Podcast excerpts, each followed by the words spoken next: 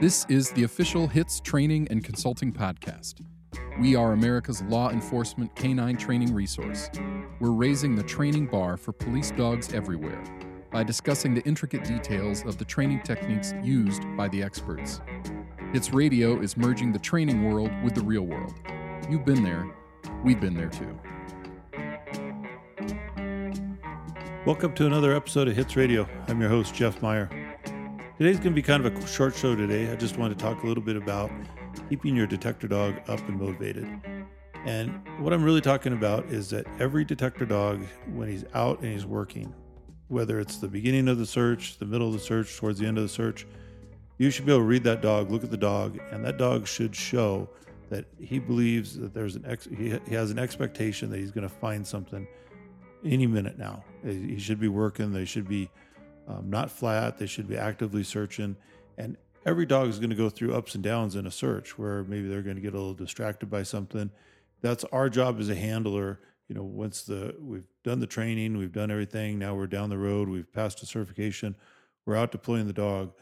I think one of our most important jobs then is to be able to read that dog and understand when the dog's in drive, when the dog's not in drive, and how do we get the dog when the dog's showing some distraction or whatever it is that's taking the dog out of drive, how do we put that dog back into drive and get him actively searching again?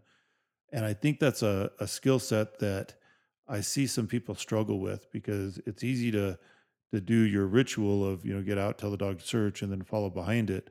But if you're not really being honest and you're not paying attention to your dog and you're not, you know, is the dog actually searching or is he just going through the motions? And, you know, if you if you watch some dogs you know, in your next training day, including your own, you'll see sometimes where a handler will point to something uh, when they're doing detection stuff. They'll point, the dog will even go by and kind of put their nose in the area where, as they're told to do, and then they'll just keep walking. But the dog didn't check that area. So what I'm talking about today is how do we keep that dog to where when you tell him check something, he does it. When he's out working, is he still hunting? If he's not hunting at that point, if he's not actively engaged, how can we motivate that dog and get him back into a hunt? So I've come up with some pretty good ways to do that. Um, working a bomb dog, um, it's not uncommon that we run into two problems when we work bomb dogs. Is sometimes we do some very long searches. So maybe we'll have a an entire area of say a convention center where we have a VIP coming in and we're searching a large area for the um, before the VIP shows up most dogs, you know, if they if they'll search 30, 45 minutes, that's pretty outstanding if they're searching that way the whole time. But they're still going to need to have to be motivated, you know, in that search. So I've come up with some ways there just to keep my dog actively engaged so he doesn't get too flat and he's not just going through the motions. Then also we run into, you know, dogs if they get distracted by things. So um, so far I've never found the perfect dog. I don't think anyone listening here has either. Every dog is going to have something that distracts them. So, like for example, my uh, bomb dog is a Labrador, and I'm pretty lucky that even though he's a Labrador, he's not distracted by food. So we can uh, train like in a movie theater, and all the popcorn on the floor, he'll just go by it and keep hunting. So I'm lucky there. But his kryptonite ends up being um, like a field next to a car. So if I need to go search a car and it's a field, not grass, but just wild uh, uh, area with weeds and stuff, for whatever reason, he's just fascinated by that. So when I have to go search a car in an area like that, I have to really come up with some ways to keep him in the game and to make the game of finding something on this car more important than going out in the field and just sniffing, you know, whether there was bunnies there or whatever it is else. But that's that's my own dog. That's his his area that I really struggle with. You can't take a dog in that example that when we go to do this car and it's a live search, he wants to go out in this field and kind of sniff around. I can't compel him now to come over to the car and be excited about, okay, I'm going to search this car and I'll forget all about that. So we have to motivate the dog. And I see handlers that maybe they just try to drag the dog in this example, they'll drag him back over to the car and get the dog will go through the motion. He'll walk around the car, he'll put his nose in areas, but is he actually actively searching? The way you can test that and where you can really see it is I've I've done it many times where I'll set up something where the dog is highly distracted, and then tell the handler give him his toy, and you can take the toy that is usually the most high value reward for the dog. But if they're distracted by something else, drop the toy. The dog might not even care about the toy at that point. So that's when you're you're your whole skill set of how do I get this dog now to care about the toy, care about really searching. So come up with a few different ways.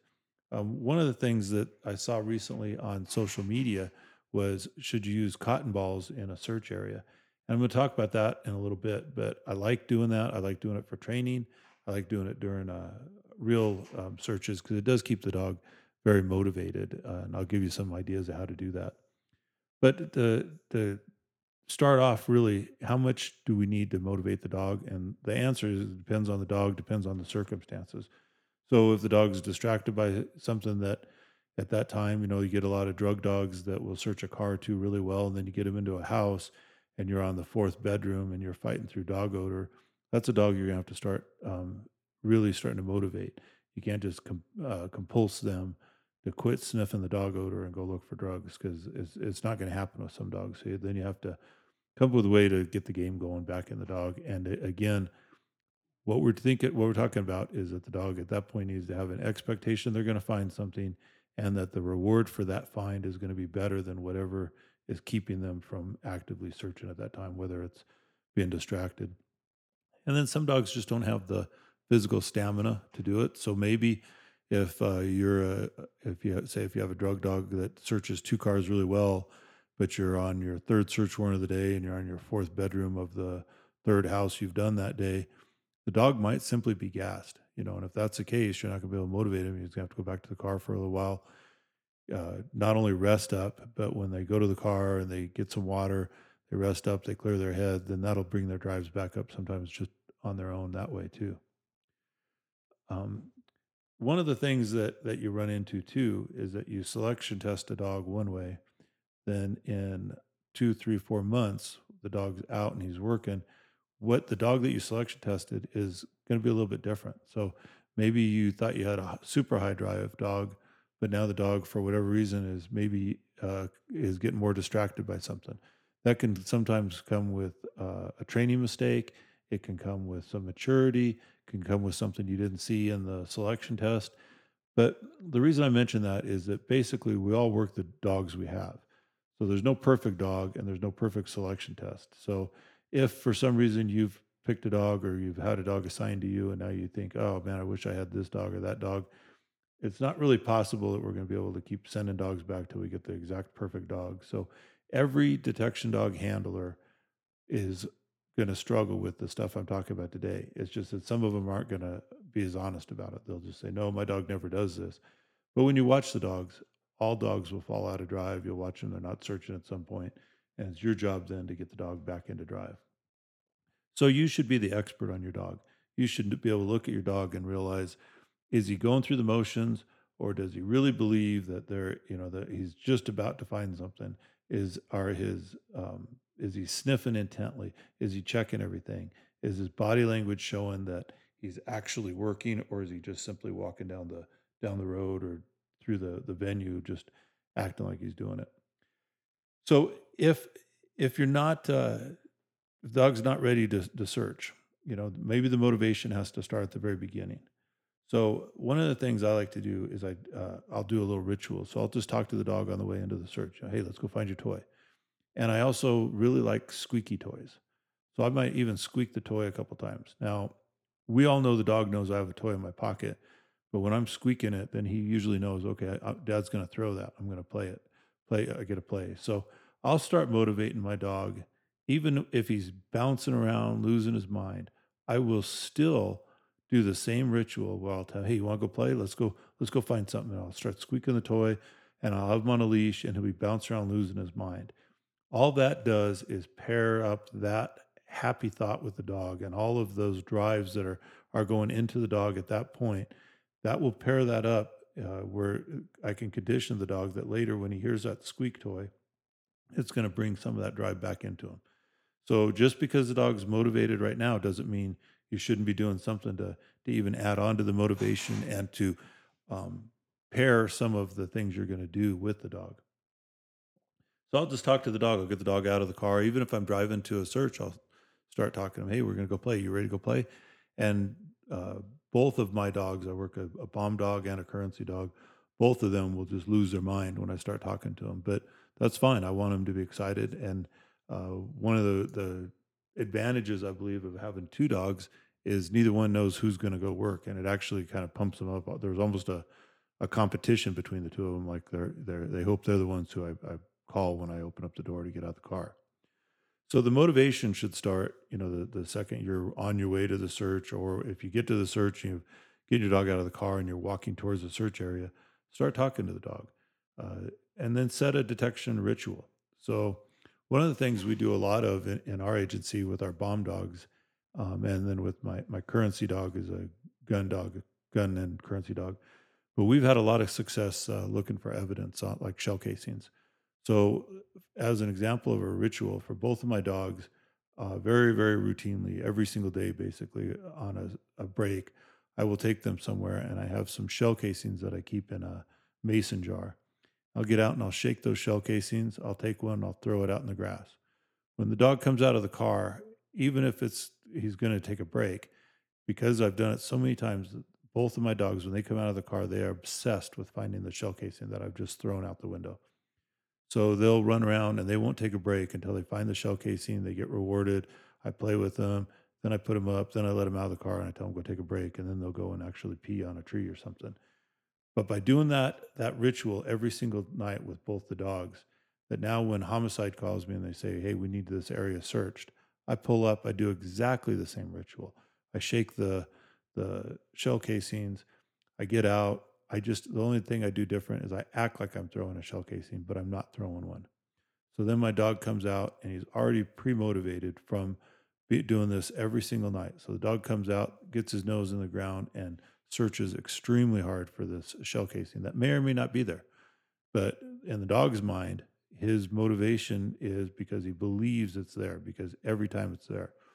If I did shell casings and I didn't do as many shell casings, real searches as I do, and I didn't have a ritual like this. You can imagine the dog's mind. He's going to get out, start walking around, not really sure. Am I looking for shell casings? Am I not looking for shell casings?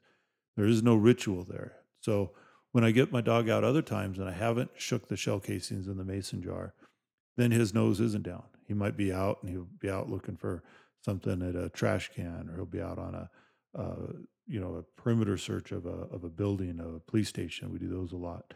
So he'll have a different um, mindset when he comes out. If I put him on a flexi lead, he's different than if I put him on a six foot lead. So having all of these rituals for the different types of searches I'm doing is all a way to motivate the dog. And again, that just sets the expectation in the dog's mind that I'm actually going to find something. If the dog doesn't believe that, they're not going to be motivated as well. Um, their drives will carry them through some of that, but every dog needs to have that expectation. So come up with some different rituals for the different things you do. You know, maybe even write down here's the five biggest things we do. If, if you're a drug dog handler, you know, I need to search cars well, I need to search lockers well, I need to search uh, luggage well. Come up with different rituals for the dog so that way he knows that when I see, you know, a car out on the side of the road with cars going by, um, I really believe I'm going to find something. So there's different different rituals you can come up with. Keep the dog up there. So part of that too of, of, keeping the dog motivated and keeping him on there is by having a pattern so same thing with uh, if you know large venues i've just taught my dog that at every single trash can there might be a hide in there i don't want my bomb dog walking through the convention center and only hitting every fourth trash can obviously that's not a good thing so i've actually got my dog to where he's almost obsessed with trash cans so as we walk down when he sees a trash can, he'll jump up, put his nose deep in it because he believes there's something in there. So you want to have a pattern to whatever is important to you. If you're doing, a, if you're a, again going back, if you're a drug dog handler and you're searching cars on the side of the road, your dog should be checking every seam of the car going around the first time because not that he wants to run around the car as fast as he can. He wants to check every seam because he believes each seam is going to be the one that's going to get him his reward. You could you could make um, a vehicle on the side of the road a, a, training ritual, no different than the shell casings. So you could set up enough training days to where you have vehicles on the side of the road and there's there's hides on those vehicles that when your dog pulls up, he believes this is it. I'm going to find something. So that way he's motivated. It's important on a drug dog, uh, especially on your training records and on your videos and stuff, to make sure that he doesn't always find something, but we want him actively searching and always believing he's going to find something because you don't want a defense attorney coming in saying, well, you've just taught your dog to sit at every search. So you want to make sure that the dog is motivated. So on that same scenario, there are times where I will take my dog when I talk about the shell casings. I'll shake the can uh, when we're on a break. Uh, I'll go out there after I've shook the jar. They believe there's one out there. I fake throw that I've thrown a shell casing out in the grass. I let them run around and they search really, really intently. Get the other one out, let him search for while, put him up. By not finding something that time, all that does is bring their drives up even higher. Because then the next time I do it, then when they come out, it's like I'm going to search even harder because I really want to find it this time. So don't mistake that motivation means that your dog has to find something every time. Motivation means the dog has to believe he will find something. Doesn't mean he's going to have to have a find every single time. Doesn't mean he has to go to final every time. Doesn't mean he has to get rewarded every time. Hunting will always add more hunt drive to the dog. So just think of getting the dog into hunt drive and a high drive, and then hunting and a high drive, making it a positive thing, and leave them wanting for more sometimes. So now, how do I do some of these things? Uh, how do I get them to check, uh, for example, uh, trash cans every single time? And that goes back to uh, I saw a, kind of a long thread, like I mentioned, about cotton balls on some social media, and people were ta- talking about the, you know, is it good to use a drop aid for an example, a cotton ball? So, if those of you who haven't uh, ever heard of this or done it or whatever, I take uh, cotton balls and I'll put them with different odors. Uh, a lot of times I'll use a black powder. So I have a mason jar. I've got cotton balls. I put some black powder in the bottom of them. I'll shake them up, and I just leave them in that mason jar in my car.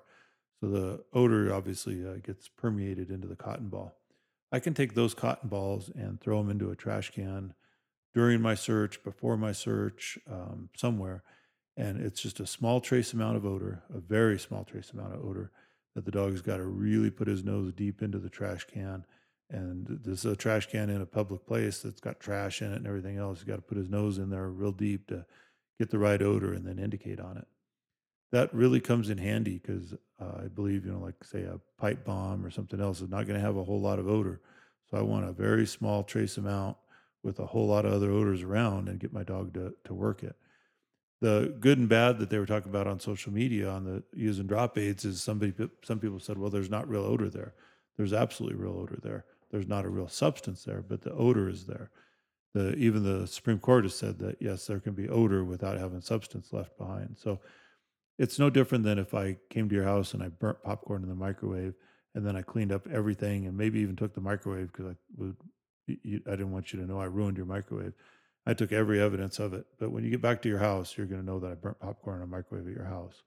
So the odor is absolutely there with a cotton ball, even though there's no more um, black powder on it in this example, but the odor is permeated on there. So by having these cotton balls, I can just take them during my search. I can put them out it's a ritual with him. If I see maybe he's in a little lower drive, or preferably while he's still in big drive, maybe I'll uh, as he's search ups ahead of me, I might throw a cotton ball into a trash can, and tell him come back and double check this one. Have him check it, and boom, he gets paid. I'll use a variable reward system. Sometimes he gets his toys, sometimes he doesn't, but it'll get his drive way back up higher, and he'll want to actually drag me back to that um, trash can, and I'll take him to another one. So by being consistently inconsistent with these cotton balls, throwing them different places.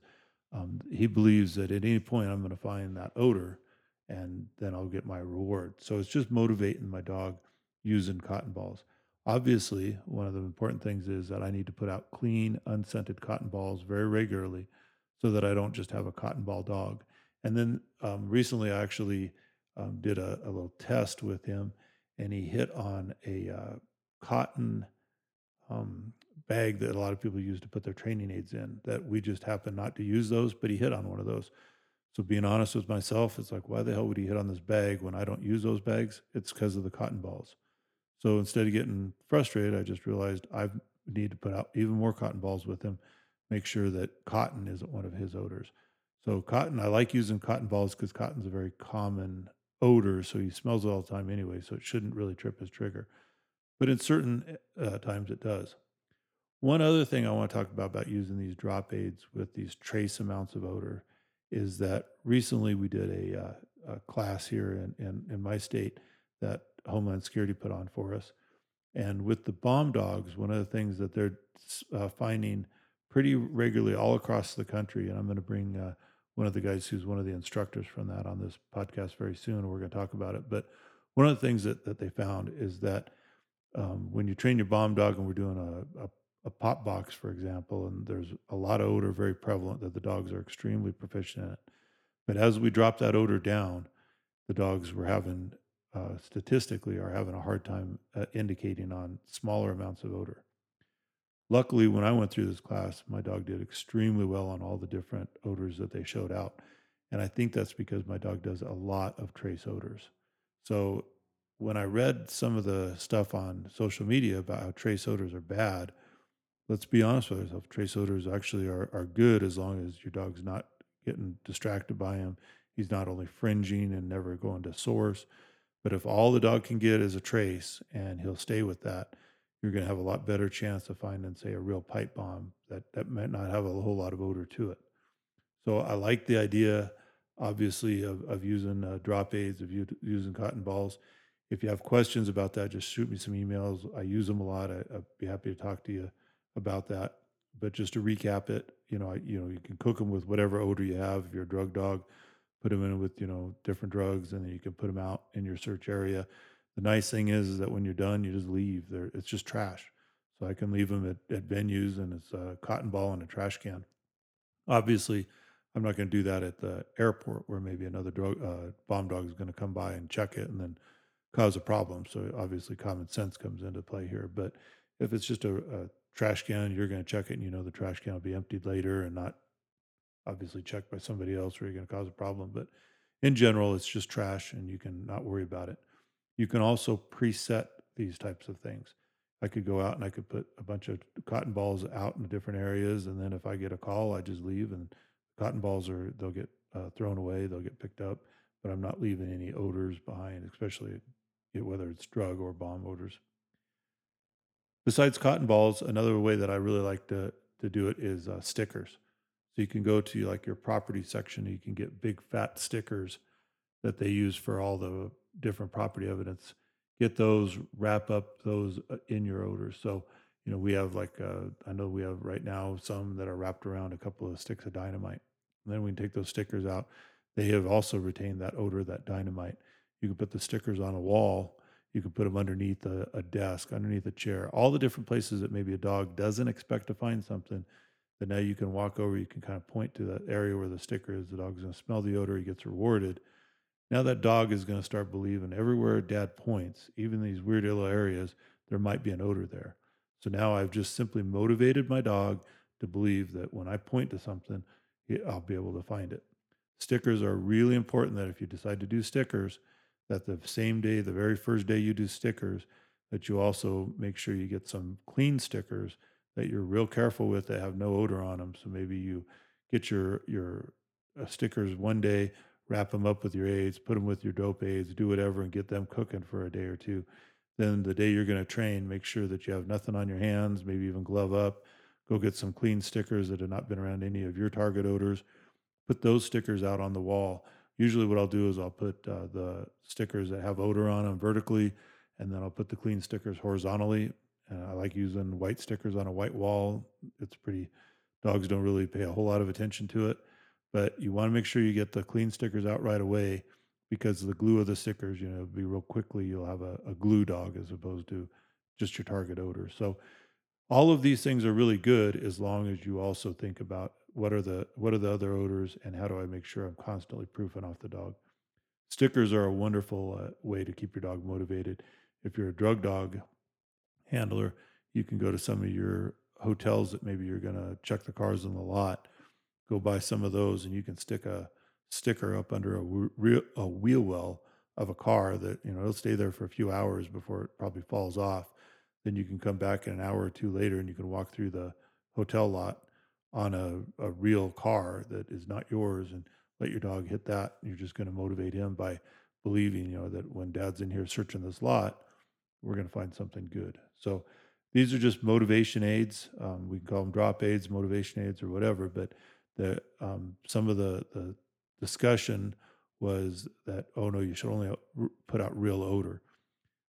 The problem with putting out real odor is like now I got to sit there with it, and it's only going to be out there for you know 10 minutes 15 minutes while i let it cook and i make sure i watch it in this parking lot as opposed to i can put a sticker on it can come back two hours later. If the car's gone the car's gone as the car drives down the road the sticker is going to fall off we're out nothing nothing's going to happen you're not putting out any real odor so those are just some different ways um, to keep the dog both motivated out in the real environment and then the stickers are a really good way to teach the dog that when i point to something there's going to be odor there and you can really get dogs to detail very very well by using stickers because you can put them in different small areas, places where the, the dog doesn't uh, typically want to search because it's not not somewhere. The final thing that I do is, and I mentioned it before, is I like squeaky toys. I like squeaky toys a lot because I make that part of the ritual. So when the dog, we use a marker system. So when my dog has hit final response, I'll tell him free. And then as he's coming back to me to get his reward, I'm squeaking that toy a bunch. Squeak, squeak, squeak. Dog grabs it, he's squeaking it, we're playing with it, and it squeaks. So that squeak is also a mark for the dog. So if we're walking along and I'm doing a long gun search with my gun and currency dog, maybe he's starting to get a little bored. All I have to do is reach back with the toy in my pocket and squeak it a couple times, and I will see a change of behavior. Then he'll kick him back into drive and he'll start searching the bushes even better because that squeaker is just a reminder of, oh, yeah, we're actually out here working. Dad's going to give that to me as soon as I find the gun that I believe is going to be here in the very next bush. So these are just uh, all different ways, you know, just to recap read your dog, give you an honest assessment of your dog. Is he actually is he working? Is he sniffing hard? Is his body language showing that he's actually working or is he just out for a walk? And again, every dog at some point is going to be distracted by something, is going to be out of drive and out for a walk. It's your job as the handler to make sure that your dog is up and working at his, his peak performance that you can get out of him during the entire search. And this could be something where he's going to search for a little bit, you're going to stop, play with him, get him back into drive, and then search again. But with this, uh, hopefully, if you're listening to this, you're still listening, when you go to your next training day, watch all the handlers, and I guarantee it won't take long before you see a handler point to an area that he wants his dog to search. The dog will put his nose in that general area and then move on, and the handler will be okay with that. But in reality, the dog never actually searched that area. So I really think uh, uh, just using different easy techniques, there's a ton of them. So I just talked real quickly about cotton balls and um, stickers, but you could use any item you want to put to soak up with the odor and then put it out.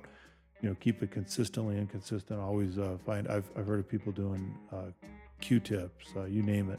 I've heard some people using some items that i'm not sure how much odor they would retain but i assume they probably would. I've heard of uh, people who use like the plastic poker chips that i assume are porous enough to probably retain some odor and they can just kind of toss those out in the field your imagination is going to be the only thing that will limit you in this so hopefully, you know, this is just quick 20 minutes just to talk about, you know, keep your dog up and motivated.